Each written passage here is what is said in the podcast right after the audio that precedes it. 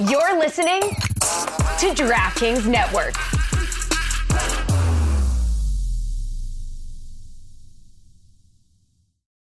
When you need mealtime inspiration, it's worth shopping Kroger, where you'll find over 30,000 mouthwatering choices that excite your inner foodie. And no matter what tasty choice you make, you'll enjoy our everyday low prices, plus extra ways to save, like digital coupons worth over $600 each week. You can also save up to $1 off per gallon at the pump with fuel points. More savings and more inspiring flavors make shopping Kroger worth it every time. Kroger, fresh for everyone. Fuel restrictions apply.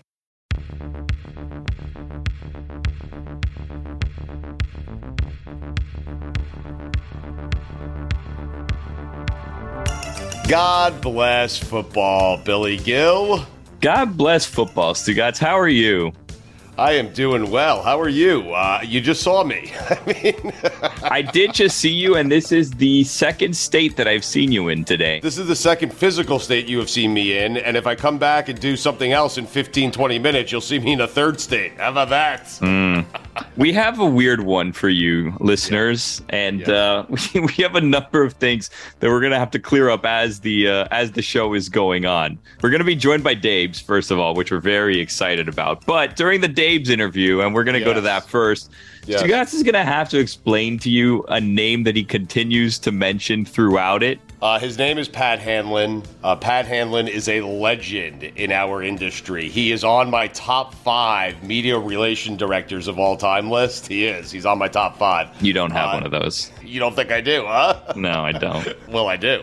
Pat Hanlon, when I first got started out in the industry back in like the mid to late 90s, okay, he had the same job that he currently has now. So Pat Hanlon was the guy to call 30 years ago when you needed something for the New York Giants. And the show I was producing, Hank Goldberg at the time, Billy, uh, he always wanted Giants on because at that time the Giants were very, very good. And Hank wanted to talk to George Young, their GM, and Parcells. And I would always call Pat Hanlon. Tuna. And we became very friendly. And Pat Hanlon is a legend in the media industry. He's been the media relations director for the Giants for, I don't know, 40 years, okay? And he got us Dabes today. How about that? He got us Dabes, and we got him angry with some of the questions. And you will hear from said media relations person who did not like all of the questions we asked Dabes. Wait, Billy, before we get to Dabes, do you have a uh, DraftKings game this week? We do have a DraftKings game this week. Stugotz, great question. So, as usual, you can compete against us in fantasy. Go to dkng.co slash LeBatard. You can compete against us. Stugotz is in it. I'm in it. Various people from the show are in it.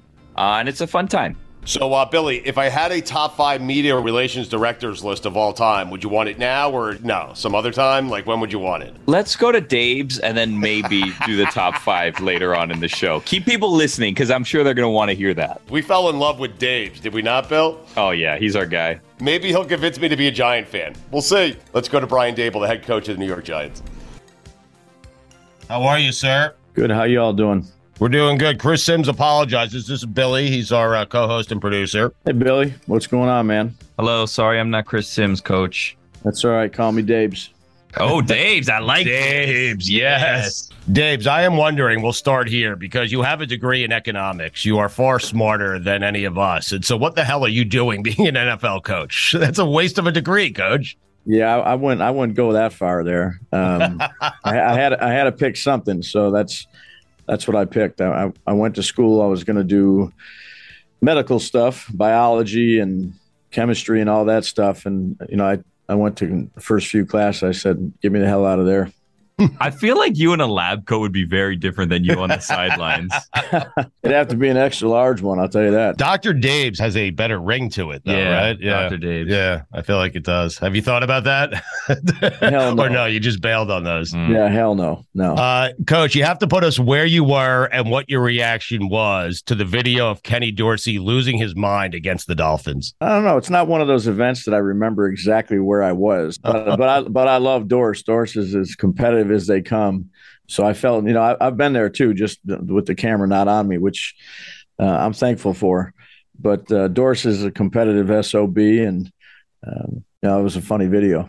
You were laughing at it, weren't you? I was laughing at it. Did you send them a text like "calm the down? What are you doing? I mean, No, no, he knows. No. I said I love you, buddy. I love the energy and the passion. what the hell is going on with Geno Smith? I, like you guys, you just played Seattle, uh, Yeah. second loss of the season.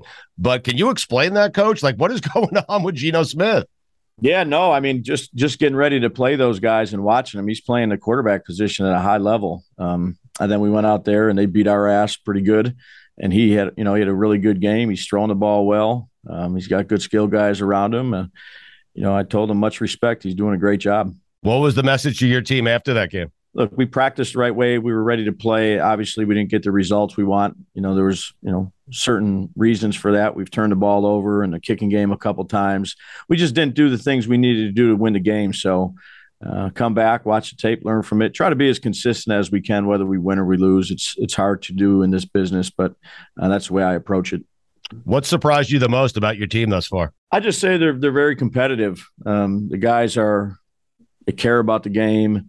Uh, they're good teammates. They work their asses off, and they've competed. You know, for sixty minutes. You know, you can see the games that we've won. It's been fourth quarter games, and uh, certainly appreciate the way those guys work and how they compete. Why is it that you think that people haven't bought in on your team yet? Like because you got off to obviously a great start. You were five and one, and then there's certain people that go around and like, oh, this is not a five and one team. Some people even have said it's the worst five and one team I've ever seen. So why is it that you think that people like that are saying things? He's like nodding towards me, Coach, and I have said that. I'll be honest Yeah, with no, you. I no, have that's said okay. that. Yeah. Look, everybody's got a job to do. I don't think you Asshole. can really worry about that.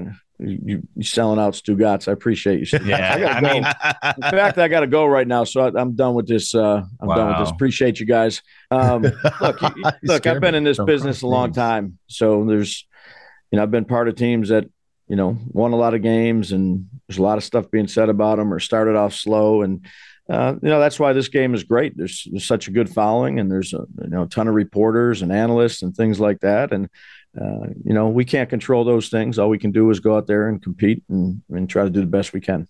Uh, is Pat Hanlon upset with me? Is that what's going on here? Is he upset? I mean, No, no, not at all. Okay. no. because I love Pat. Listen, I have been in this industry my entire life, and I say this lovingly. Pat Hanlon is a bleeping legend. He is. He is a top five media relations guy of all time for me. Okay, like back Yeah. in the '90s when I first started out, Pat Hanlon was the guy to call at the Giants all the way back then, Coach. But I am wondering because I know Pat pretty well. How Sure. often? How many times a week do you need to say, "Hey, Pat"? You're wearing me out. Just back off for a minute, okay? Pat? No, I mean, shit, he's been great. Um, no, I meet with him every day, and Right. like I said, he's. I, I can see why you call him legend. He's been here forever, and He's uh, the best. uh, he he is the best. He's he's a he's an authentic dude, and that's what I appreciate about him. So you coached Tua and Jalen Hurts at Alabama, Yeah. both of them at the same time. Yeah, In an honest moment, if I asked you four years ago, let's say, uh, and I said, "How do you think both these guys will be in the NFL?" You would have told me what? I'd say they'd be they're good. Uh, Like this good though? Yeah, no, I mean, look, they're taking this league by storm right now. They're, you know, Tua's a fantastic player and he's got some really good weapons around him, as does Jalen. And Jalen is lights out right now. They're they're fun to see the highlights on both those guys. Haven't known them. They're they got great attitudes. They're competitive. They're great leaders. Um, you know, it's not surprising what they've done. So do you think that for Tua, for example, and even for your quarterback, Daniel Jones, do you think it's just like it wasn't a good fit with previous coaches, possibly? It wasn't the right scheme because sometimes it just takes a little bit for quarterbacks to figure it out. And there was some of that with Josh Allen too at the beginning of his career where people were like, is this guy going to actually be good? And then you have gotten credit for turning him around. And now you're doing kind of the same with Daniel Jones and Mike McDaniel's doing some of that with Tua. Is it uh, just kind of a maturity thing in the league, or do you think that maybe that wasn't the right fit before? Um, it's it's look, I can just speak with like Josh, and, and you know, I know that look, all the credit goes to the players. That's the way I've been raised in this business. These guys have worked their tails off. They're all talented, and then it's your job as a coach to try to put something together for those guys that that they feel comfortable with, and try to build around them and get them some good pieces that they can throw the ball to as a quarterback. Um, but you know, whether it's Josh or, or Tua or Jalen or um, those guys are, you know, they deserve all the credit. But coach, you do have this ability. It's a rare ability. In, in fact, I'm not certain I could think of of many coaches who who have done this. Where with Josh Allen, you kind of eliminated, you helped him eliminate the turnovers. With Daniel Jones, you at least thus far throughout this season, you've kind of done the same thing. Like, how do you go about teaching that to quarterbacks? Yeah, we just try to teach the you know the the decision making process and the situations of the game, and you know try to put plays in for them that they feel comfortable with that they can read. And uh, again, it's not earth shattering stuff. We just we try to put together stuff that they feel comfortable with and and teach them what we want them to do, and then ultimately the credit goes to those guys for going out there and doing it. Whose idea was the truck video when they first hired you? Because we Hanlon. saw when you, you That was first got- Hanlon. Yeah. that was Hanlon. Yeah, of course it was Hanlon. I'm like, you know, crammed in this damn suit that I hate wearing. You know, I got this briefcase with nothing in it. right. You know? Really? So, uh, There was nothing in the briefcase. Ritz No. crackers. no, nah, there you go. Uh, no, and I'm, I'm like, God dang, this damn suit is tight as hell. I just want to wear, you know, a sweatsuit. But um, and they yeah, handed you a funny. My, briefcase. kid, my kids bust my balls all the time about that thing. it was a good video, but they did, they handed you an empty briefcase and they said you No, that was go mine. in. I just, I just kind of grabbed it. Oh, okay. Yeah. How many suits do you own? Like one just for that and maybe like funerals? I don't think he owns that one. No, you know what I got? I got I don't know how many damn suits I got, but um, you know, they're all different sizes. Hmm. Right. You know, so so you got, you know, I got like a huge, huge suit and I got one that's a little bit less. And, you know, it depends on the time of the year in terms of, you know, what the scale's saying. Hmm. So uh, you know, I don't wear any of them. I'll tell you that right now. What time of year is the scale the nicest to you? Yeah. Yeah. Usually right after summer break. That's what I love about my kids. Your kids don't give a shit that you're that you're Dabes, that you're Coach Brian Huh. Daboll, that you're the head coach of the Giants. They just want to make fun of you, right? Oh, no doubt about it. And they do. They do a great job of it. Yeah. What'd you do for Halloween? Anything fun? I took uh I took the young ones out, five year old and six year old, and they had all their friends and you know, I didn't dress up. My wife likes to dress up, so she dressed up, you know. Last couple of days there's paint, shit everywhere all over our bathroom right now. uh, my five year old was Chucky. Right. Oh. So, you know, we went out there and got some candy and Why does a five year old know who Chucky is? That seems a little young, Dabes. no, I, I'm telling you, we, we uh, I mean, he's got he's got some older brothers, and um, you know, you should come by my house sometime. Let's Uh, do it. Yeah, let's do We that. would love that. Can we do that? Uh, play Yeah, some no golf, problem. perhaps. You Go out for an afternoon. You guys got it. Holy shit! I, listen, I am Never a a Jet dull fan who's about to turn into that. a Giant fan. I'm telling you right now. Yeah, shit. Great. Come on board. Let's go. All right. Holy shit, Bill. Dabes, what's the candy tax like? Like, what are we doing there when your kids come home with all the candy? You, you tell them you got to check it to make sure everything's safe, or what? What do you think? Look, they're you you know how they are nowadays. My wife spoils the shit out of them. So like she loves Halloween. so if you go into my garage, I mean, I'm talking about the full size candy bars. That's how you do it. and there there might be a thousand of them in this cauldron in front of my house. So there's every damn candy bar you can imagine. So they'll get like two candy. They'll go to the two doors and they'll be like, "All right, can we go back home?" I don't like this. Right. I don't want. I don't want to. That's not trick or treating. Spoiled. Yeah. No, They're your kids- spoiled, you know. I wanna Exactly. spoil the shit out of them. Back when we were kids, Dave, you had to work for your candy. You know what I mean? You There's had to no run doubt up and about it. Figure out Yeah, the work- right you got to work and- for it, or the kids in the neighborhood, the kids in the neighborhood jump your ass, take your candy, then you'd be sitting That's there with ten of your buddies, and you're like, "All right, let's split it up. All right, you get Mhm. three, you get three. You're crying. The older kids took your stuff. yeah. Uh, Dabes, I love you. I mean, I'm gonna tell you that that. right now. I might become a Giant fan. Yeah. I mean, and we're invited to your house. This is very exciting. Is there a golf course nearby? there is, there is. yeah. What What's the handicap these days? Um, it's it's high. Yeah, It is. I- I- Yeah. yeah. I'm not. I'm not a. I'm I'm a hack. Oh, But uh, I go out there. I'll smoke about eight cigars and That a nine boy. holes, and Yeah. uh, that's what I like to do. How many beers? Um, I don't know. Enough. uh, Coach, uh, we appreciate this. I'm going to play a, uh very quick game with you on the way out here, okay? Because you have coached and been part of some great coaching staffs.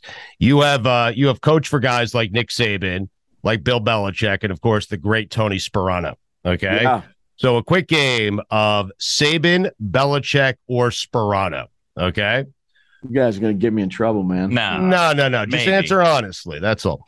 The one most likely to tear up the dance floor at a wedding Saban, Belichick, or the late Tony Sparano. Saban. Really? Really? Hmm. Have you seen Wow. Saban tear up a dance floor? Yeah, no, he can dance. What? He can dance.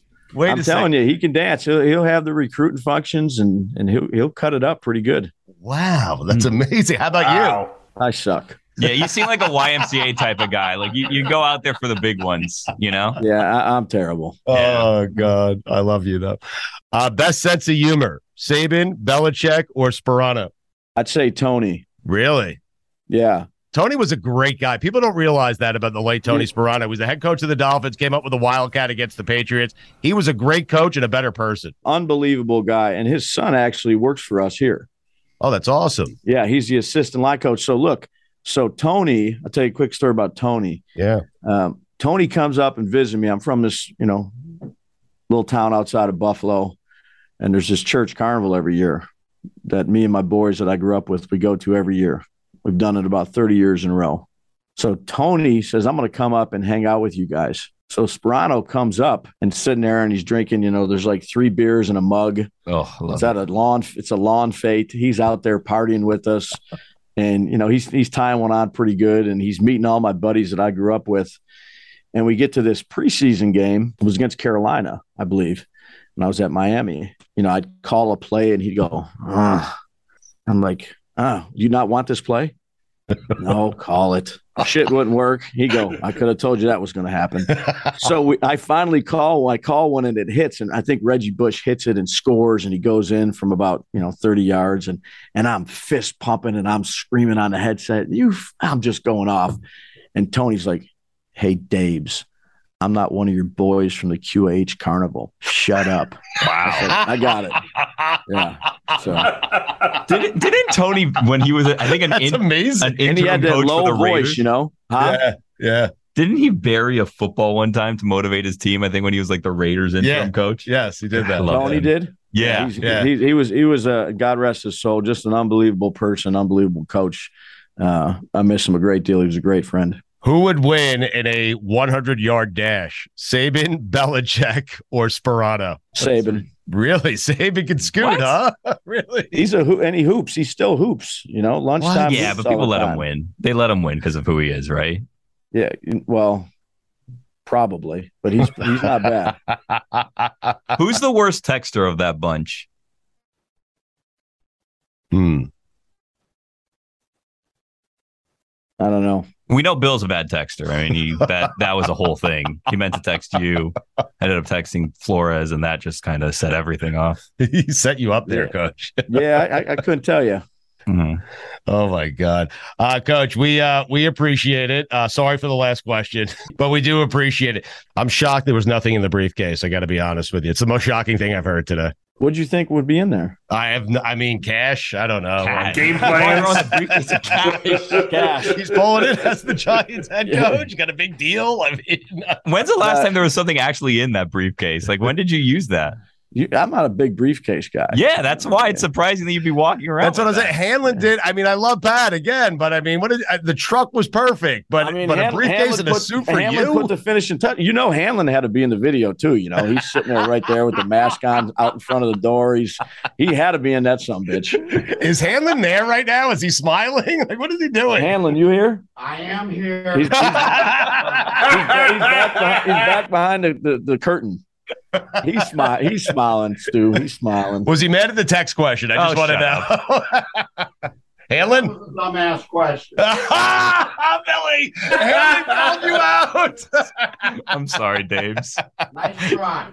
oh my God, Dave, will you forgive him? I, Han- Hanlon is like you know the Oz. He's back there behind the the, the the curtain back there, you know, in Wizard of Oz. with Joe running the organization and you being such a great guy and Hanlon being Hanlon, I think I might be a Giant fan. I mean, Great, I and love the it. Jets just refused to put Robert Sala on his radio show. So I think I'm going to go with you, Coach. How do you feel about I love it.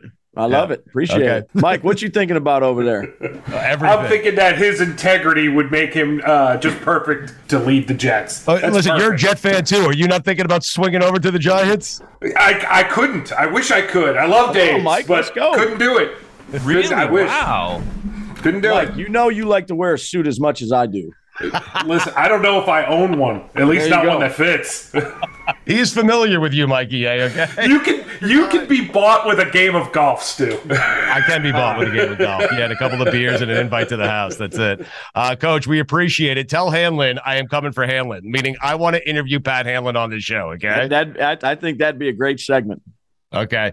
Uh, Billy, why don't you ask that question? Well, next time, coach, we wanted to play a game with you because Stugotz plays a game. So if we had Nick Saban, he'd play a game called Saban or Sabout, right? Because that's what he does. He just changes people's last names for a game. So we wanted to play a game with you called Day Bull or Day Bullshit, but we didn't get to it this time. So next time you're on. Next time. Next time. Will there be a next time, coach? Next time. Okay, good. All right, man. Uh, we're rooting for you. I am. Uh, Mikey A is you, man. not, but, but we're Of course rooting I'm rooting you, for him, unless he's Come on, playing the Mike. Jets. Hey, you guys have been saying goodbye for like 15 Yeah, minutes. oh, God. man. Listen, Goodbye. Pat, it's Hey, not our fault that we loved your coach. We fell in love with your coach, Pat. I mean, what do you want from us? That's easy to do. See you guys. Thanks, Dabes. Are you mad at me? Be honest, because I asked Hanlon if you asked a terrible question with that texting question you asked, uh, and Hanlon yelled at you. And I am telling you, that is the highest of honors, Billy. You have arrived when Pat Hanlon has yelled at you. Okay? I'm not mad at you because I buried you earlier in the interview when I said that you are one of the people that said that the Giants are the worst five and one team in history, right to Dabes face. So I got it. Yeah, you paid me back on that one. I do think that it's good that Chris Simms didn't join that interview because it would have gone vastly different, and then Chris Simms definitely would have been mad at us with the way we were behaving. Simms would have been mortified had he uh, been a part of that interview. Like mortified, Billy. I don't know if you got the vibe, the same vibe that I got, but it seems like perhaps maybe I'm a fan of Big Blue now. Me and Dabes are kindred spirits, and so are you and Dabes. You're 100% for sale, I would say. And that, that was pretty obvious with the Dabes. Before we get to Simms, because Simms is going to be next, do you actually have a top five media relations people list? Yeah, I do. It's the Jason Jenkins top five media relations directors of all time. Jason Jenkins, who was a friend of ours, uh, former Miami Dolphin director of media relations, he gets naming rights on this list. He recently passed away. Not only was he great at his job, not only do I miss him dearly, of all the media relations directors that I've met, I am telling you, there's no one better, and there's not a nicer person on the planet, Billy. So Jason Jenkins is not on the list because he gets naming rights to the list. Okay, Got that's it. how good Jenkins was. Okay, and I do miss him dearly. Number five, are you ready? Jay Horowitz, the butt dialer from the New York Mets. How about that? And the reason his nickname is the butt dialer, Billy, is Jay Horowitz was so old that the invention of cell phones came in, and Jay Horowitz has no idea how to use a cell phone. So if you uh, text Jay Horowitz for a guest, a guest which he would never get me, by the way, but I still love him anyway, uh, then he had, like, you were on his phone's radar. And what would ultimately happen is a few times during the day, he would butt dial you. And you'd pick up and be like, Jay, Jay, who do we get? Who we're getting today? And it was Jay would never pick up because the Yeah. phone was in his ass. That's number five. Number four is the entire media relations staff of the 1997 98 St. Louis Rams. Billy, I went to the Super Bowl. I was producing Hank Goldberg's show, and on Media Day, their staff brought me on the field and allowed me to walk around and put a phone in all the players' hands, and they were all talking to Hank, and I became a legend that day. He had Kurt Warner, Marshall Faulk, Torry Holt, Isaac Bruce. Every Ram you could think of from that team was on our show live from Media Day with Hank Goldberg. Wow. Number three. Alan Cannon, Texas A&M, AC. Why? AC, because he's AC. Okay. Number two. Number two is Tom Fanning, Green Bay Packers. Hmm. Billy, he gets us Aaron Rodgers. That's it. He has gotten us Aaron Rodgers consistently over the years. Listen, all I ask for out of the media relations staff Is the biggest quick star on their team. right, it's the biggest star, but also a quick response. Okay, that's it. Just be Yeah. responsive. Okay, and don't lie to me. Like, don't kick the can down the road. Okay. And number one, of course, is the great Pat Hanlon. And Billy, now you've had experience with Pat Hanlon, so you know why. Yeah. Are you impressed that I had a top five there? I, I I am actually. Did you get the Simms? Chris Simms. Yeah, yeah. Yeah, we should get to Chris Simms, who was not with us for Daboll, but uh, he was with us in his normal spot with me, Billy, and Mikey A. And he definitely doesn't like Bill. Uh, what's happening, Simms? What's going on? Hey, hey, lean the other way, asshole. Lean that way. Thank you. Come he on. wants you to see the Tua jersey, not Come yours. My two favorite quarterbacks back there, you know? You're Tua. I love it. Yeah, it's the one-two punch. Two and Simms right there. Boom. Chris, I saw you. Were you rifling through your notes where you take down all your notes on the games right now? Yeah, I do. Oh, I always yes. I my, I mean my notes are. Gosh, you know, you guys know me. That's this is what I do. I'm I'm constantly notes everywhere. Um, I've probably gone through, you know, somewhere like three notebooks, four notebooks already this year, and we're just in week nine. You know, so usually like my normal week, you know, for my Wednesday podcast, I write all these notes on the games, a film I watch Monday and Tuesday, and I send all those notes to my producer. And, you know, usually on a given week, it's somewhere between 50 and 15 and 20 pages of notes. And they kind of look through it and what's interesting. And then we hit on the podcast. So that's, that's my process. It's kind of what I do. What do you do with the notebooks? You keep them, or when the year's done, you toss them out? My wife keeps them for the most part. Mm, I, it's very rarely that I go back and look at something. Every now and then, though, I do because I'll be like, you know, let me see if there's a theme here that I'm missing over this team over the last, you know, 17 weeks. And every now and then it'll come in handy where I'll be like, you know, damn, I have written like they can't stop the run like 15 out of 17 weeks, and, and it'll come in handy that way. But it's not a, it's not real often. Where does your wife keep them? Like, what do you mean she keeps them? Well, she like she'll I'll, I'll like just take them out of my bag and kind of just throw them like somewhere in the corner of the kitchen counter, and then like in my little office room, she'll kind of just stack them up there, Right. and they'll be sitting there for a while. Does she get angry at you? I mean, how does that work? No, Like, no, she, I'm a pretty clean around? male. I'm a clean human being. Like for a man, I'm very clean. Right. I'm not like that messy kind of guy. I'm, you know, I keep the bedroom pretty clean. I'm not like a messy eater or a slob that way. You know, I over shower. So those are some of the positives of Chris Simms, at least. What do you mean by over shower? You're in there I'm too like, long? I, I love, you know, I'm, ju- I'm Captain. You like being naked, Simms. That's what I've noticed about you. Well, I, I do. I do love being naked, especially when my wife is naked with me. I love that a lot. I'm always trying to get her naked, always. Wait, but Uh, the over shower, like, what are you doing there? Well, I just shower too much. One, I love showering, and I'm I'm Captain Planet, so I'm always thinking about the environment. But like, I probably take three showers a day, and two of them are probably like too long. Where you just go, okay, you don't need to be in there that long. But I'm like the guy that sits down in the shower. I brush my teeth. I like to sit there and like just soak under the water. Uh, I do that probably a little too often. There's nothing like getting high before a shower. I will tell you that. I mean, It- you like to get high before the shower? oh, it's the best. Put some tunes on. Yeah, just rinse yourself away. I mean, it's fantastic. You know? I, I can see that. You're right. I, I, I can see that. I, I guess I haven't really done that. I'm, I'm, I'm, you know, on the weekend, a night like tonight, I'm high, and then we'll end the night with a shower, which also feels good. You know, so I, I guess what we're saying, high and shower goes together, no matter what combination you put it in. it's good to see you don't change when you're sitting right in the middle of your Yeah. workplace. I mean, Well, they know who uh, they're dealing with. They, they, you think I don't say some of this shit on TV here? If it's as long as it's not Sunday night football, that's the only time that I am like a little bit handcuffed on what I can say. I can't mess with that one because NBC they only care about the Olympics and Sunday night football. Right. So that's one where like you, you got to be real good. Ever other than that, I'm Chris Simms and I'll say what the I want around here. I noticed you had big on the Unbuttoned podcast, huh? I had to get a little big f***er action. It's been like too long, and we kind of like we're at the halfway point of the season. And I was like, all right, Dad, come on, let's just do like a kind of a recap of the first half, what we think might happen in the second half, and he was good enough to do it. Yeah, so we had some fun on the Wednesday podcast. It's his birthday today, oh, big wow. day, sixty-seven for Big Phil today. Does Big judge you if you don't get him a gift? Like, how, how does it work for Big?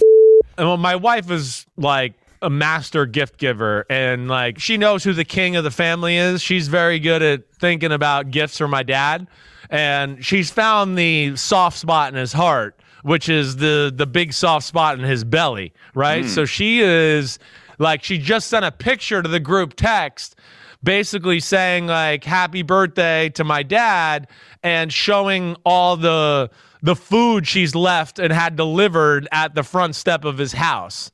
So she gets him all the cool, healthy snacks and nuts and things that my dad is the kind of guy that can eat Thanksgiving dinner and then literally within six or seven minutes be like and like eating a thing of pistachios like he hasn't eaten all day. I mean, I'm, I'm starving. I don't know what's wrong with me. I'm starving.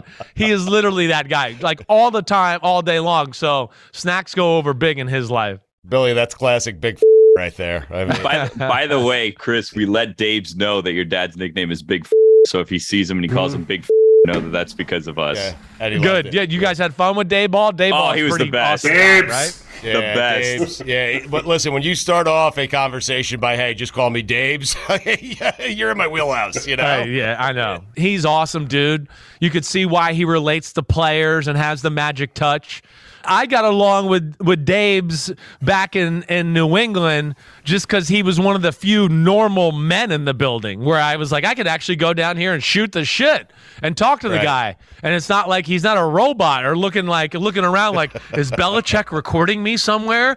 So I that's where I hit it off with Daboll. He was uh, like one of those guys. I was like, you know, let me go into this room here and I can actually like be myself for a minute, and uh, I think we enjoyed each other from that perspective. At C Simms QB on Twitter, I saw you tweeting about Zeke Elliott and Tony Pollard. Um, well, what are your thoughts there? Because the Cowboys, man, they certainly look better when it's just Pollard carrying the ball. You know? Yeah, yeah. I, I like Ezekiel Elliott. I, I don't like feel good when I say stuff like that because I really respect Zeke.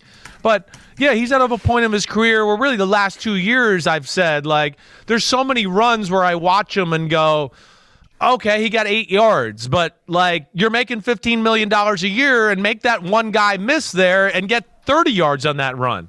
You know, he, there's a lot of runs where I go, there's there's a lot of meat left on that bone, for lack of a better way to say it. And where I feel like Tony Pollard on those type of runs, he usually cashes in. You know, so I, I would like to see them make Pollard the main guy, and then you have Zeke come in to be kind of the whoa, the defense is getting tired, and now he's going to sledgehammer him a little bit. That's to me where I see great value.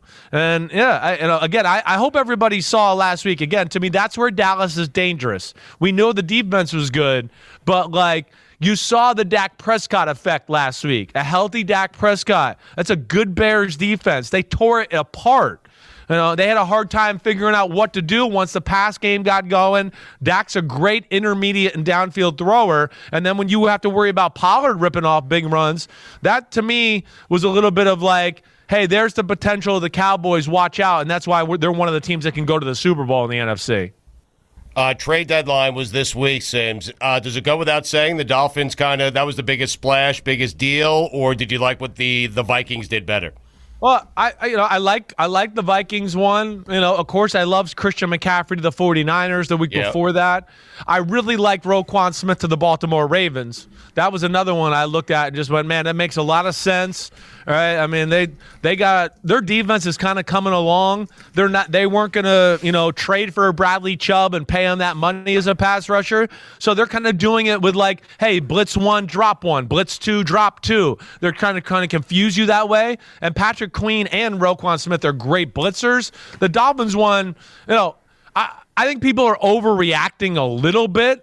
Like it's like they got Bradley Chubb, and I see everybody on TV like, well, here's the rest of the season. When, when, when They're going to the Super Bowl. They're not going to lose a game now, apparently, just because of Bradley Chubb. Uh, all all because of five and a half sacks of the year. They're not going to lose a game now. No, but so I think we're overdoing it a little bit, but I do think it's a big move. I think the biggest thing from a football standpoint, Stugotz and guys, that jumps out to me is I call it your defense because you guys are down there. Your defense is better than than what they're actually performing at, and the statistics say. And to mm-hmm. me, the biggest problem is they're just too aggressive. It's too much of the blitz stuff and people at the line of scrimmage. And now, you know, hopefully you can just go, hey, we got Raekwon Davis and Christian Wilkins and Jaelan Phillips and Bradley Chubb, and hopefully we can just get there with the front four a little bit more and not have to worry about blitzing and being so aggressive. Like last week, they were aggressive, people in the line of scrimmage. The Lions are going up and down the field. What changed in the second half? The Dolphins started to play some zones and back off a little bit, and they slowed the Lions' offense down. So I think that's the thing that this Bradley Chubb trade will do for the Miami Dolphins. You gotta love Tua. I know Billy loved this. Uh, Tua saying we're not afraid to talk Super Bowl around here. Yeah, that's on, great. Sam. They shouldn't be. You know, I mean, the AFC, uh, again, I, the Bills and Chiefs are the best teams in it, you know, for me. But teams like the Dolphins, I think the Tennessee Titans, when they're healthy and Ryan Yes. Tannehill's healthy, the Ravens, I think those are three teams that could upset the Mahomes Allen AFC championship matchup. It- it's, it's those type of teams. And the Dolphins are in that category. Uh, Mikey A, you want to give Chris Simms your evaluation of Zach Wilson last week? Go ahead. Everything I said it was and more, Simms. Everything I said he was for the last 18 weeks and more. Not That's what I love. I know. Hey, I love the Jets fans rooting for their demise, even when things are going good. Because we know it's, coming. I, know. yeah, and listen, I got no defense. I, he threw three interceptions. The first interception I can live with. I mean, he missed the throw. All right, that happens. It's not a perfect game. Interception two and three were as dumb as it gets. Uh, I, it's like he reverted back to high school or he was in the backyard drinking beers with his buddies going, watch this trick shot. I mean, so I got no defense of that. But what I will say is like, you know, still some of the most impressive completions I saw in all of football this week were by Zach Wilson. No I mean, some of the throws he made when you guys are up 10-3 and even after that are they're off the charts good. They're like only a small pe- amount of people in football can make some of the throws he makes. So that's where you know I'm not going to back down from where I where I'm at here. There's still I wouldn't too many expect you things to. I see. Yeah. I know. There's still too many things I see that I like. I just am shocked he played that way last week after winning four in a row, being conservative and smart.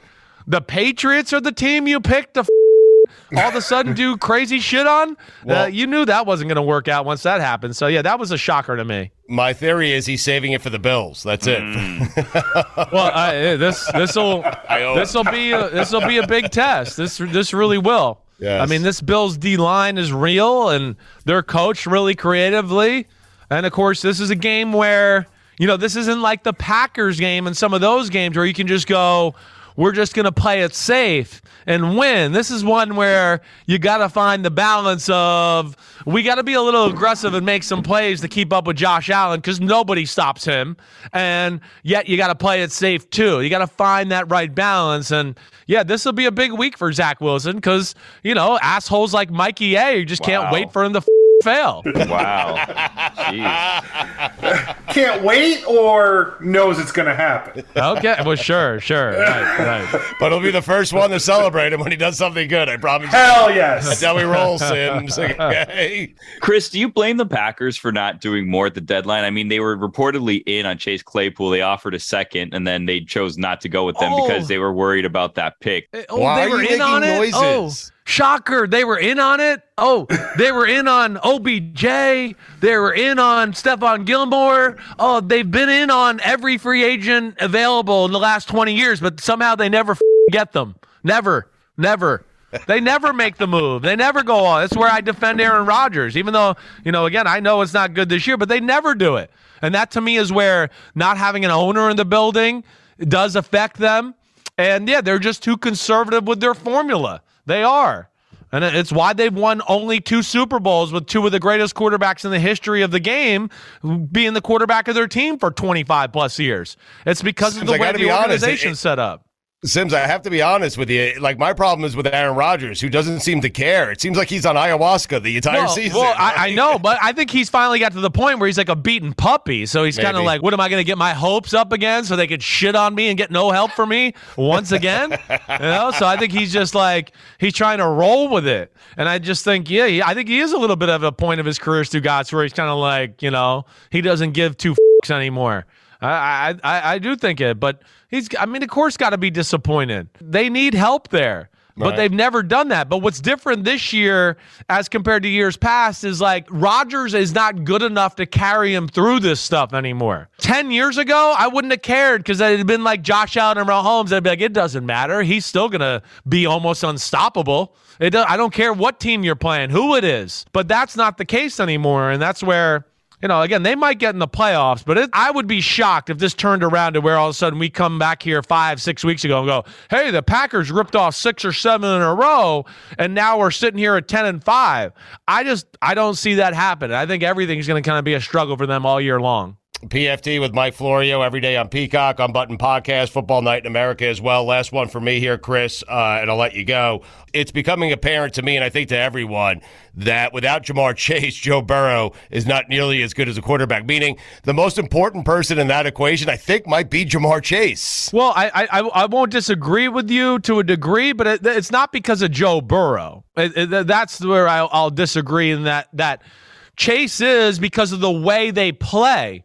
But you guys have heard me talk about this, right? This is, we had this conversation. Their offense is way too reliant on the Jimmies and Joes, and there's not enough X's and O's that help them. The Saints and the Falcons gave them opportunities to be like, hey, one on one, you can throw a go route. Here you go. Go do it. You know, which is like, I was shocked by some of that. I was like, wait, that's the only way the Bengals can beat you is when you play press man to man and let them throw back shoulders or go routes to Ja'Marr Chase or a slant versus man to man and he breaks a tackle. That's the only way they can beat you. You know, the Cleveland Browns don't play man to man. They played zone the whole night and they just drop back and they go, okay, don't worry. Their offense isn't creative enough to do things in the intermediate passing game and all that. It's all about one on one shots. So, yeah, when they don't have him, it changes the way they are as an offense altogether. But I don't, again, that's not a Joe Burrow thing. To me, that's an offensive thing. Joe Burrow, if he went to some of the more advanced passing offenses in football, you'd see more that he has to offer. But you know, they can't run the ball. They're worse at running this year than last year. They're worse at pass protecting this year than last year. And, you know, they were at the Super Bowl and teams have figured out how they kind of want to attack and they haven't made the next move to improve their offense there. And that's why you see stinkers like you saw on Monday night. All right, Simms. Thank you uh, for squeezing us in. Next uh, next week, midseason award. Just so you know, we'll go a lot longer with you. But PFT with Mike Florio uh, on Peacock on Button Podcast. Football Night in America. Good one this Sunday night. Titans and Chiefs. Uh, we appreciate you making time for us, man. No problem, man. Be good. It is time for Stu Ya Gotz here on God Bless Football. It is presented by DraftKings Sportsbook, an official sports betting partner of the NFL. Download the DraftKings Sportsbook app today. Use code Stu for a special offer when you sign up. That's code Stu only at DraftKings Sportsbook. It is week 10 in the college football season. 2 and 4 last week. Not great. 33, 22, and 2 on the season. Great. You're welcome. Let's get to the games. Washington, this is tonight, minus four and a half. They're taking on Oregon State. If this game was being played at Oregon State, I take them. It's not. It's being played at Washington. So I'm taking them. Washington, the Huskies. Washington minus four and a half, by the half point down the four. I have Washington winning and covering. They win by 10 points at home. The game of the weekend SEC, Tennessee, number one, Georgia, number three. How? Huh? What? What's going on? Uh, Georgia, the defending national champion, they're getting eight points at home. I'll take the Bulldogs here to win the game outright. They win it by a field goal. They cover the spread. Liberty, sneaky, sneaky good team, plus 14 and a half. They're taking on Arkansas. Teams like Liberty get fired up for these games. Arkansas tend to look past them. I have Arkansas winning the game. They win by four. Liberty covers. They're plus 14 and a half. LSU plus 13 and a half. They're taking on Alabama by the half point to 14. You get LSU plus 14 at home. Alabama wins the game. They win by eight points. LSU covers the spread. Sorry, Mike Golic. Clemson is minus three and a half. I'm sorry to the entire Golick family. I have to do this. They're not going to play like a spoiler today. By a half point, down to three. Clemson minus three at Notre Dame. I have Clemson winning the game by 10 points. They cover the spread. Purdue minus three and a half, taking on Iowa by a half point down to three. Take Purdue. This is not a bet on Purdue. It is strictly a bet against Iowa. They're the worst football team and the worst offense I've ever seen. Purdue wins by 13 points at home over the Hawkeyes. They cover the spread. NFL week nine. The season is flying by. Four and two last week. 30, 22 on the season. That's 30, 20, and two on the season again. You're welcome. Patriots taking on the Colts. Pats are minus five. I'm taking the Patriots. They're going to win and cover the spread. They're minus five. They win by 10 points. Packers minus three and a half at the Lions. Buy a half point. Buy it down to three. Eventually, Aaron Rodgers is going to figure this thing out. And when he does, it's going to be glorious. Packers win by 10 points on the road. They cover the spread. Tampa Bay, the Buccaneers minus three over the Rams. I'm taking the Bucks by ten over the Rams. Revenge game from last year in the playoffs. Bucks win by ten. They cover the spread. Vikings minus three at the Commanders. Vikings, very very good team, sneaky good team. Commanders for sale. I'm taking the Vikings by ten points over Washington. They cover the spread. Ravens minus two and a half at the Saints. I'm going Ravens here by ten points. And finally, Bengals minus seven and a half. They're taking on Carolina. Something's a little off with the Bengals right now. oh, I know what it is. Ja'Marr Chase isn't there. And he's not going to be there this week. But Carolina, coming off that horrible loss, dreadful loss, DJ Moore cost him the game. Coming off that loss, it's going to be tough to bounce back. Cincinnati's at home, pretty good defense. So this is more of a bet against Carolina than it is on Cincinnati. I have the Bengals minus seven and a half, by a half point down to seven. I have the Bengals winning. They cover the spread. They win by 14 points at home. Those are the picks. Good luck, everyone. So, Mike, paint the picture for me, for Billy, for Mikey A, for the audience. What's it like at the Golic household, South Bend, Indiana, on the campus of Notre Dame for a big time football game? Like, can you Oh. sh- like tell us what you're going to do, how the day starts? Take us Well, through the day. Actually, uh, we don't do a lot. We're not big tailgaters. It's going to be crazy here, though. Like when Jess was here and we did our show live uh, the night before the Stanford game, like the, that was a night game. So Saturday, her and I went on a pregame show uh, in the morning, like at 11 o'clock, and she was going right out to, to tailgate. And it's 11 o'clock and the game's at 7.30. I was going home. That's where I was going. I I will go home. I'll watch the noon game. I'll watch some of the 3:30 game, and then I'll head over to the stadium and get a nap in. I mean, no, it's exactly right. I mean, it's a 7:30 game for God's sake. That means I'm Right. up till like 11 o'clock. So that's a that's a tough call. One of the guys uh, that I played with. Uh, Greg Dingens, he has a house right by me. They're having a little get together like late morning, just kind of hang out a little bit. So we'll probably go do that on Saturday morning. Uh, other than that, we are not the big tailgater. I would I would fall asleep. I, I I couldn't handle it. I couldn't do it. Are you a griller? Do you do a lot of grilling? Yes, big griller. I, I grill. I will grill anything. Is anyone else allowed to touch the grill, or when? Oh, sure. you know, Oh, Mike's yeah. grilling. Everybody Ben- staying back. Ben's also Sydney's husband, Ben Broniker. He's a big griller. He loves it as well. I, Oh, listen, no. I have met Ben He and I have supplanted seen you. Ben. I'd rather you be on the grill than Ben, with all due respect to Ben. You're uh, you're wrong there. Ben Ben actually does a really good job, a really good job. So uh, and and when he when they were staying with us, he grilled a lot for us, made a lot of steaks. So it uh, it worked out pretty well. What's your setup? You have like a big apron, like Kiss the Cook, something like that that you wear. Or?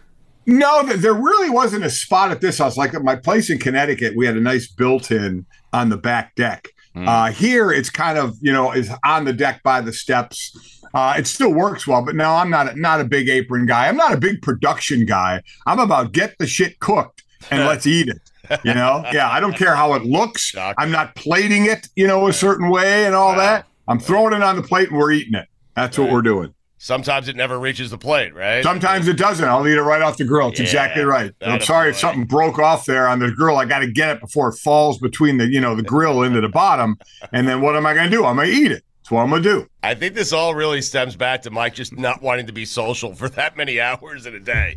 Like, I think there is something to that, just hide Stu. your house. Yeah, I mean there really is something to that. I mean because I know all the things I'll get asked over and over and over again. So it's it's kind of nice because I it happens anyway when I go to the game. So it's kind of nice to just sit by myself or with with Chris and just kind of hang out. Uh, so Billy and I, we, we feel like at this point for Notre Dame, there should be rotating signs that you slap uh, Oh, because God. you can't be a champion every single Saturday. You can't. No. You can't play like a champion. So this week, like Mike, they should have interchangeable signs. Okay, like sometimes it's play like a champion. Sometimes it's play like a spoiler. That's the sign they should all Wow. tap today. Play like a spoiler today. How about that? But for them to win, they're going to have to play like champions, which inevitably Right. would make them a spoiler. Yeah. because that that's what they're doing. It's exactly right. It's not in their DNA, though. You know. Oh, Billy, Billy, Billy, Billy. By the way, can we just talk about this really quick? Because last week we had Tennessee very high on our BCS, and at, at, at a time in the meeting, Tennessee was number one. And I feel like we were scoffed at for having them that high. And lo Uh-huh. and behold, then come out the college football playoff rankings, and look who's number one Tennessee. Yeah, how about that, Mike? Oh my God! I, listen, I, I knew it was going to be Ohio State or Tennessee, or or I, I thought maybe Georgia might be two. And as I talked about, the first four I don't care about. Even Clemson ahead of Michigan because Michigan's non-conference was just horrifically easy, um, and they, they they got punished for that. To me, it's five through ten. You already saw Michigan was behind Clemson, but again, that doesn't matter because they're going to play Ohio State. The Tennessee, Georgia, wherever they were, doesn't matter because they're playing this weekend. So it is automatically going to change.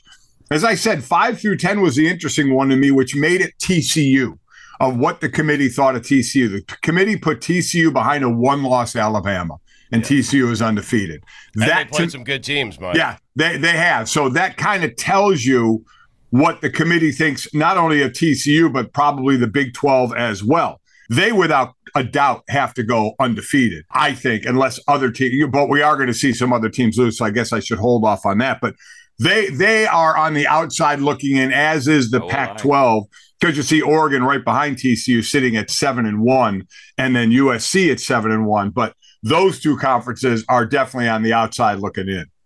Mike, going back to TCU, the committee chair came out and said that they wanted a more balanced team. Like, I don't think I've ever heard them say something like that. Usually they take things into account, but they are actually like, ah, their defense isn't good enough. Have you ever heard of them, like, picking No. on a single unit to rank them down? It's kind of like every year in the NFL when we get the points of emphasis from the league that the referees are going to look for. And that's with this committee. Every year, it seems to be something different that they're looking for. And now, and you're right, you know, in their games, they've given up 34, 24, 31, 40, 28, 31. And they won the games early on, they gave up in the teens, but they give up a lot of points.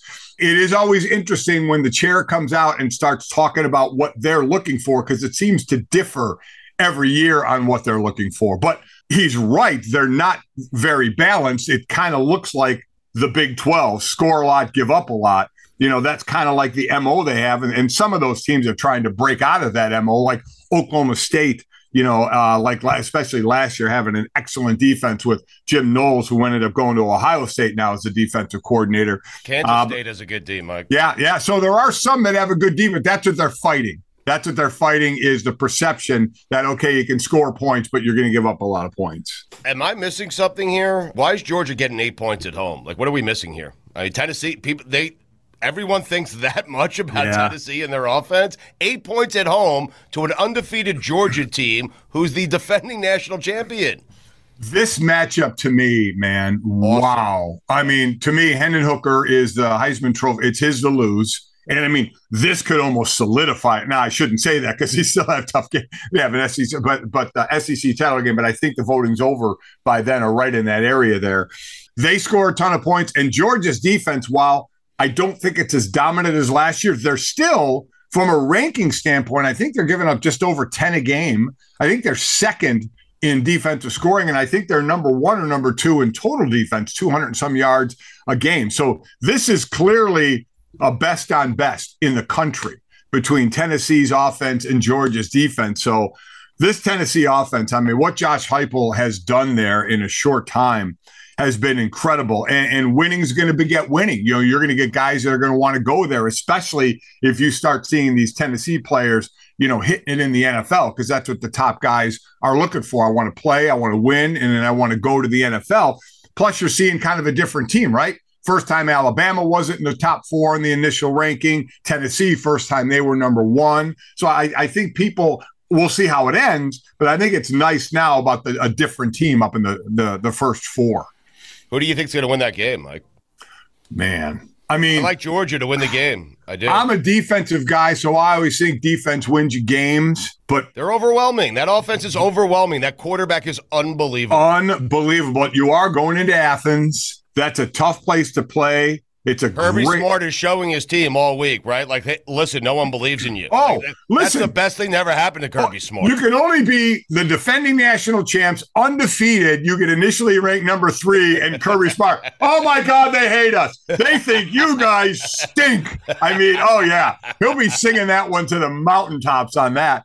But it is going to be a crazy atmosphere. I'm going to lean toward Georgia in this one. You know, these are 18 to 22 year old kids. How do you react to for the first time in the history of the BCS? I know it's not a long history, but you're in it and, and ranked number one, and now you go to Athens. That that's it's going to be a heady thing. Did any of the rankings surprise you guys? Tulane was too low. Yeah. uh, the Green Wave. I forgot where you guys had them in your uh, in your rankings. I, I, I tried to forget really quickly what your rankings were. Ride the wave, Yeah, Mike. Tulane is is number 19 in uh, the college football playoff. They ranking. do lead the league in Green Wave. That's true. That's true. surpri- Uh, they do. I was surprised to uh, to see Georgia at three, Tennessee at one. I was surprised to see that. TCU was the other uh, big surprise, at least for me. Uh, Mike, your former coach, Brian Kelly, they're starting to play better at Yep. LSU, and they have the other big game this weekend, Mike. They're taking on Alabama. I could see, and that game's at LSU.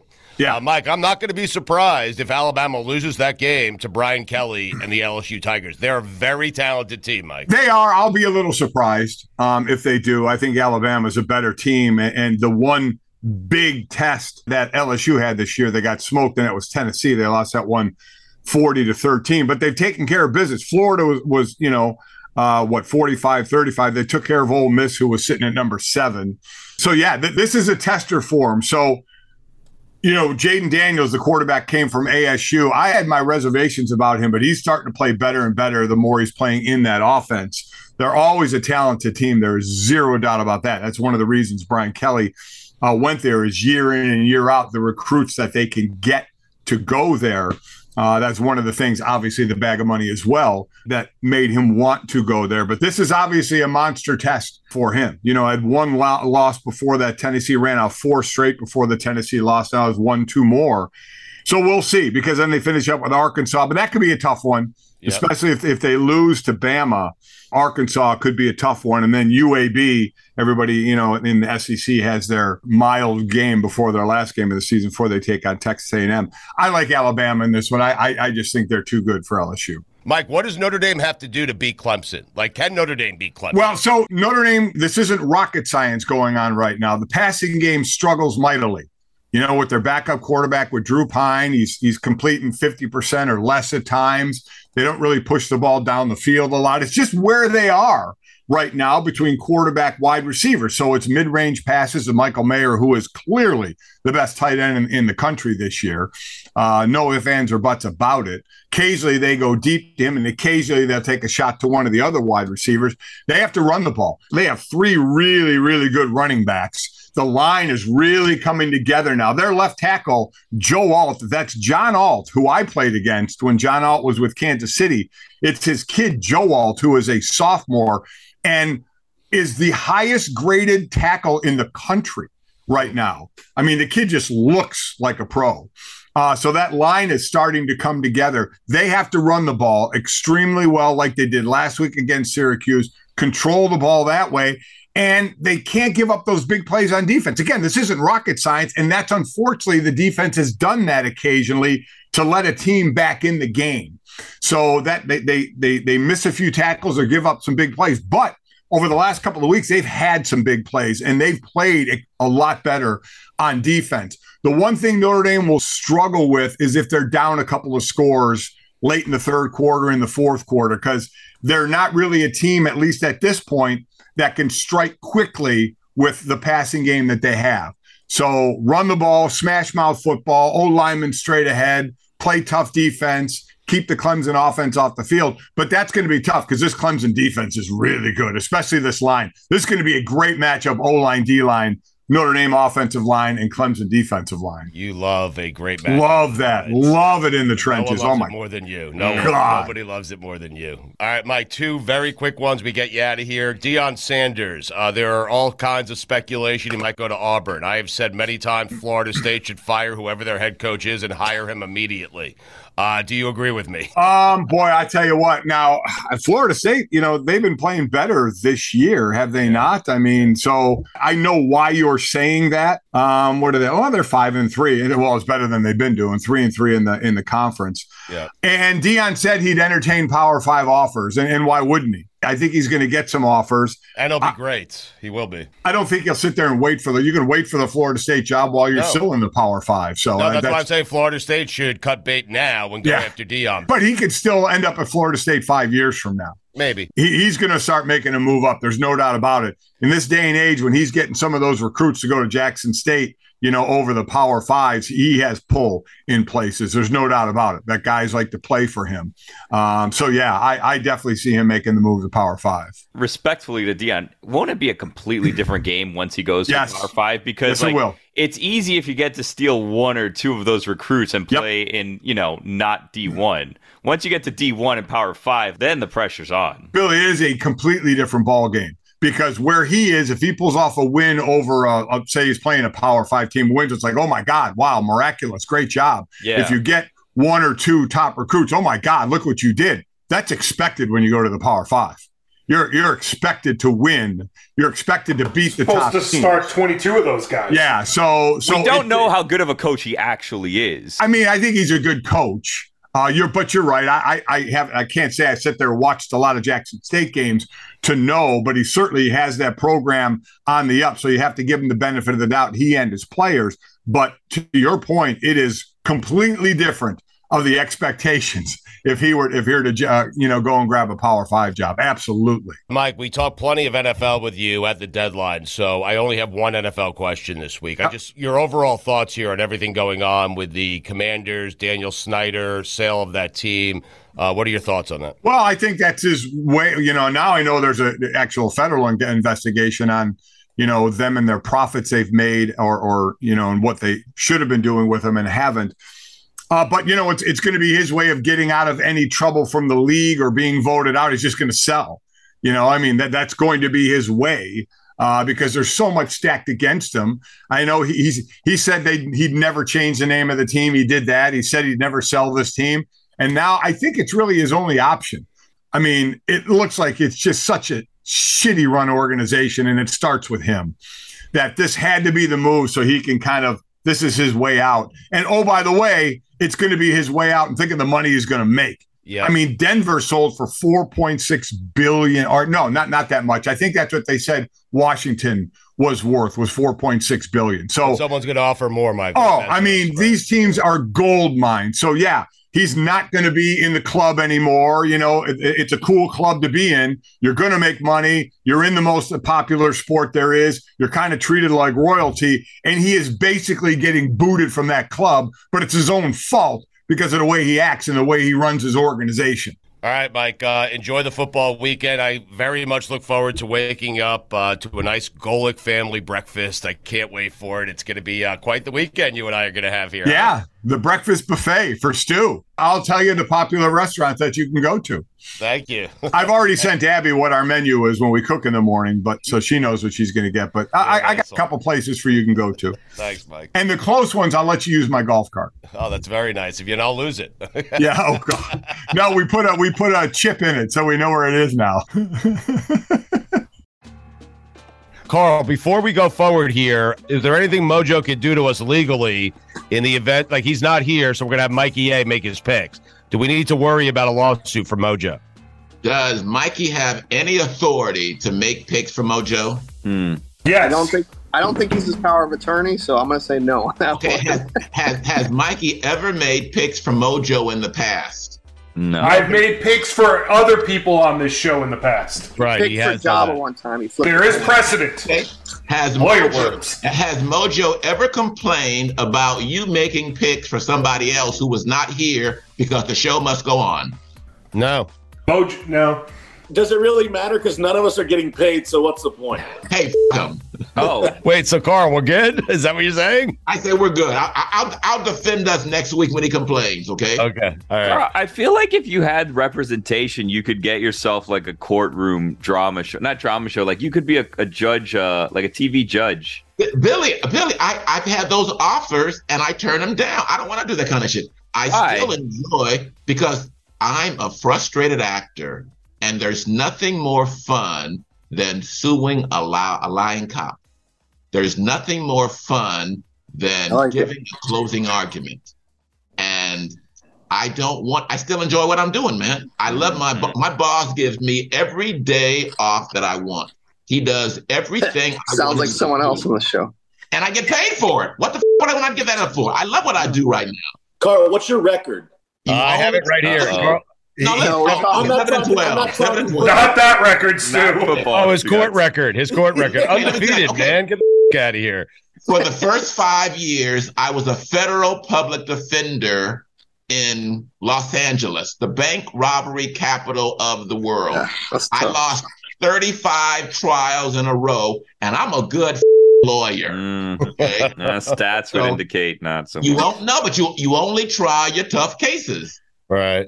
That's the problem. So I only try tough cases, but the only thing I have to win to stay in business. And I've had my own firm for 25 years. That a boy. So that's what I say. And that victory in the OJ trial really eliminated all those losses, right? I mean, it had to. That gave me the confidence to open my own firm and to do it myself. And you guys got to understand, as big as Johnnie Cochran was after OJ Simpson, he was bigger than that in Los Angeles before OJ Simpson. Crazy. So Yeah. Stepping into his toes has made me the man in Los Angeles. Fine for me. So what's your record after the OJ trial? I win more cases than I lose, and I That's settle all you need. more cases than I win. Oh. That's all you need. That's all you need. Be nice if you would win more games than you lose, though. I mean, Well, yeah. I'm working on that. I hear that shit. Let's, let's get to the game. I hear that shit. Who knew Ja'Marr Chase's gonna go out? Who knew this shit? All right, let me uh, let me update everyone here on the uh, total after eight weeks of the season. K Funk is nineteen and nineteen. K Funk, So what a I'm pretty back. sure that having means- a nice season. Mojo, the spread master, who's uh who's on a honeymoon that's lasted a year. It's no longer a honeymoon. He's seventeen and twenty one, having a decent season. Mojo. Carl is seven and twelve. Uh, Chris Gronkowski is fifteen and twenty three. Job and his coin are fourteen and twenty four. What the f- happened to your coin last week, Joba? I know. Yeah. Last Joba- week was miserable in every way, shape, and form. Yeah, uh Jabba went one and four last week. Carl Douglas went one and four. Rosalind the Witch was two and three. Uh Chris Gronkowski went two and three. K Funk went three and two. Mojo went three and two. Uh so are we ready to select at Joba? I'd start thinking like maybe a different strategy. You're gonna stick to the coin, but I'd also start thinking what celebrity you're gonna get on the final episode this year. I'm thinking Justin Verlander. I'm thinking, did anybody feel weird after our show last week with Rosalind the Witch? Because it was it was weird. She cast good spells on all of you because she liked all of you. Joba, I think, I think, I could be wrong. She had some sort of physical attraction to you. I'm serious. Completely inventing that. She didn't say anything of the sort. I know Rosalind very well. I mean, How how far does she live from Lincoln, Nebraska? Is the question. Very. too far. I was just I was like I was hoping the coin didn't pick against her because I was like this has got to be some good juju. I think, okay. but obviously one and four didn't. So didn't wait. do us very well.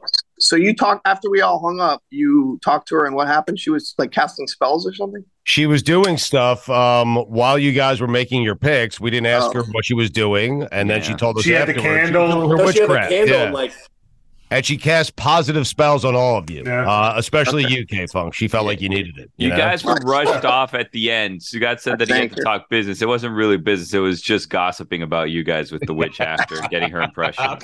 Yeah. It, it, hey, I had a, I had a good weekend, so it worked. I had a good weekend. She said you were a good person. Thank She did. you. Yes. Was that on the air? Was Yeah. that that shit? Yeah. Yep. Yeah. She you want us to send you audio of it? I mean, Yes, yeah, I want to hear that shit. I Okay. had, good, I had a good weekend after leaving the show. Something came up. I had a great weekend. Mm. My first cruise ever, Stugotz, a three day Nice. cruise. Where'd you go? Wow. Good fun. where'd you go, Carl? Ensenada, three days, down and back. Oh, that's wonderful, man. I've never been on a cruise in my life. I get seasick going to Catalina Island, oh, out here in California, and I Wow. wanted to try it out. It was a, it was a cool experience. Yeah. All right, and you're giving Rosalind all the credit for that. I mean, Hey, now that I know, I get it. I'm saying I, I, it worked for me. yes, I yes, good. All right, let's get to the picks here. Let's go. Uh, let's start with the Packers at Lions. The Lions are plus three and a half at home.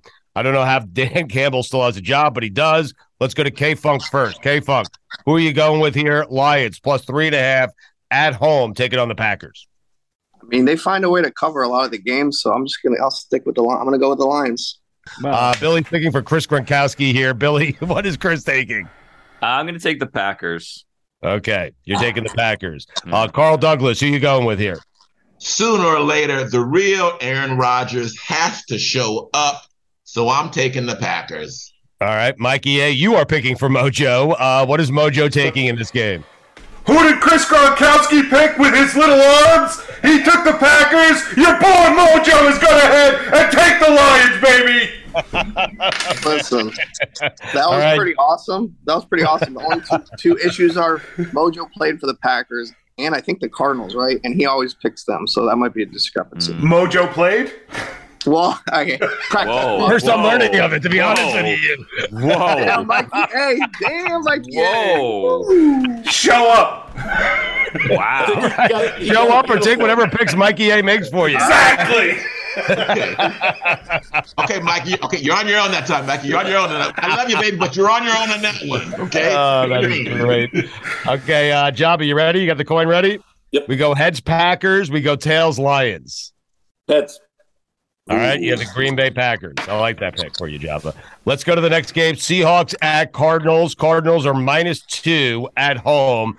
We will start with Chris Gronkowski, who's being played by Billy Gill today. Uh, Billy Gill, who is Chris taking? Mm, I'm gonna go with the Seahawks. Let's go to Carl Douglas here. Uh, Cardinals minus two, taking on the Seahawks. Uh, Carl, who are you going with? I'm gonna follow Chris to take the Seahawks as well this time. okay. Chris, such a trendsetter. Let's go to K Funk. K Funk. Uh, Cardinals minus two, taking on the Seahawks. Geno Smith, the MVP of the NFL. What the f- is happening? Go ahead, K I don't know. I don't know about it, but I'm gonna take Arizona at home Mm. minus two. Okay. Uh, let's go to Mojo now. Mojo, uh, Cardinals minus two at home, taking on the Seahawks. You know your boy Mojo's gonna be out there at the tailgate promoting John O'Hurley CBD oil for dogs. It's the best CBD oil you can get from John O'Hurley. Your boy Mojo's gonna be there. Give me the Cardinals with the points. He did that perfect with the He points. did. Uh, Seahawks at Cardinals. Jobby, you ready? Yep. All right. Head Seahawks, tails Cardinals. Flip it. Heads. Heads. All right. You have the uh, Seahawks. Uh, Rams at Buccaneers. Our third game here. Uh, Buccaneers are two and a half point favorites at home. We will start with uh with Carl Douglas here. Carl, who you taking? Um, let me think about this. Okay. I'm gonna go with the Rams with the points. Mm. Oh, okay. Yeah, did the hat thing. You're right. My bad. My bad. Okay, Funk, who you taking here? I don't know why I keep doing this, but I, Brady, man, I'm taking Brady, but it's probably not going to end up well for me. Okay, let's go to uh let's go to Mojo. Mojo, uh Buccaneers minus two and a half, taking on the Rams. Who do you have? Your boy Mojo is already better at marriage than Tom Brady ever was. Go ahead and give me the Rams Wow. With the points. Chris Gronkowski will go to you. By the way, when's your brother coming back? Uh, Tom needs him now more than ever. The team's not playing well. He needs a friend right now. When is your brother coming back, Chris? Uh, I think I could get him on in a couple weeks. I think in like week eight, I could get him on. I could get him on in a couple weeks. Give me the Bucks. Is All this right. ninety nine point nine percent sure? Ninety nine point nine percent sure. Yeah, Just checking. iShaker.com. Uh, Joba, heads, Rams, tails, Buccaneers. Go ahead and flip it, man. What'd you get? Heads? Yeah. All right, so you have the Rams there. Titans at Chiefs. Chiefs, my, this is crazy. The Titans are a good football team. Chiefs are minus 12 and a half at home, taking on the Titans. Now, Tannehill might be out for this game. I don't have the latest news on Ryan Tannehill, so he might be out for the game. Malik Willis was the uh, was the quarterback last week. He was not good. They still won, but he was not good. Derrick Henry was great.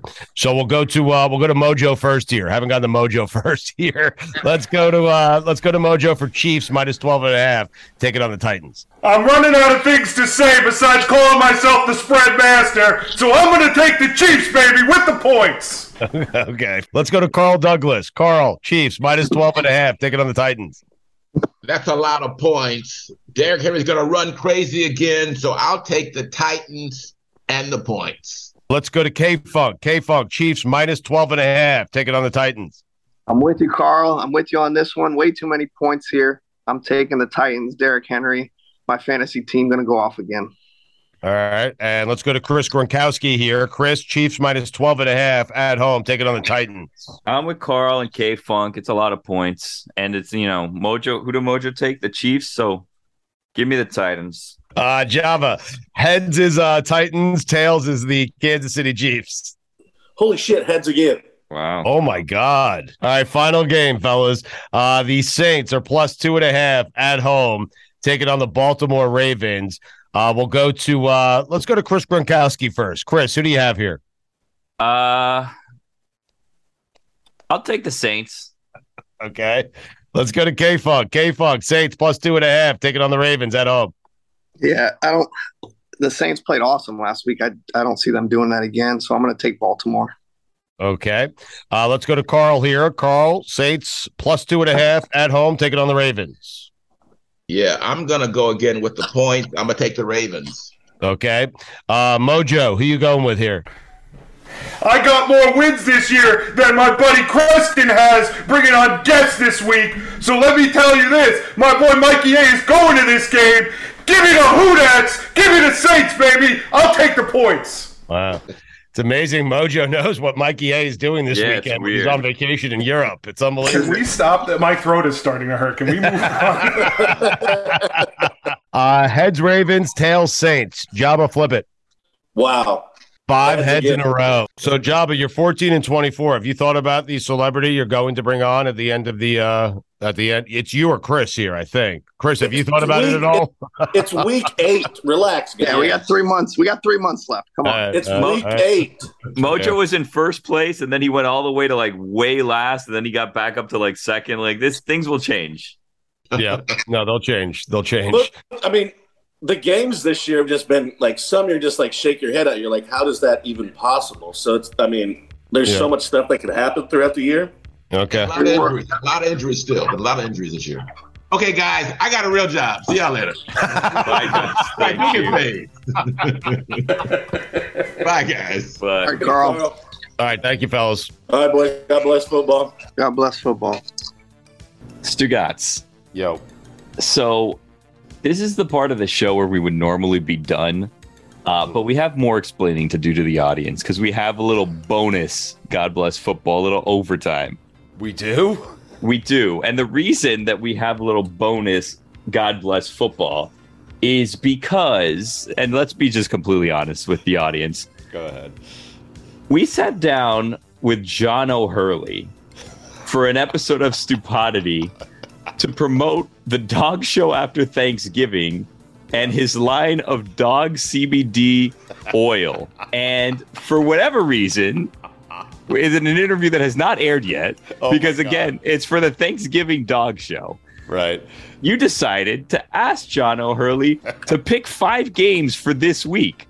So we can't air that when we air his interview because, again, we didn't air that interview this week. I was going to say air those, Billy, and see if anyone noticed. But go ahead.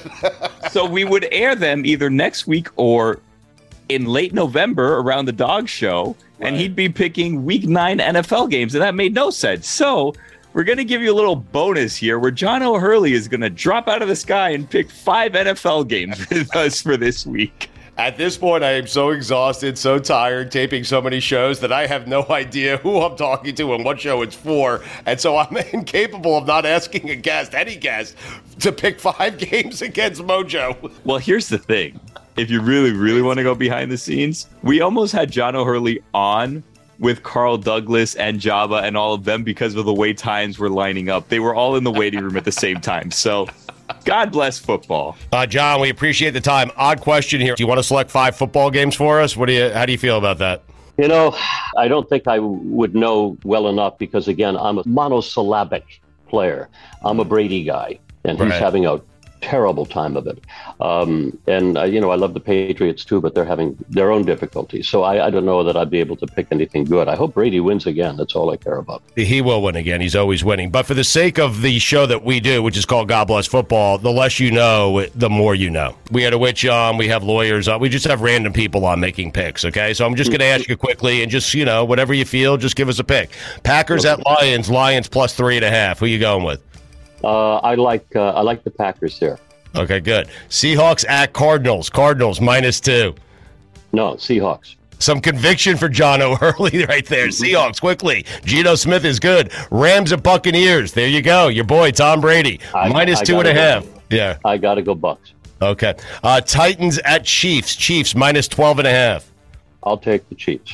Okay. And Ravens at Saints. The Saints are plus two and a half at home. Hmm. I'll take out their home. Okay. Yeah, Saints. Okay, great.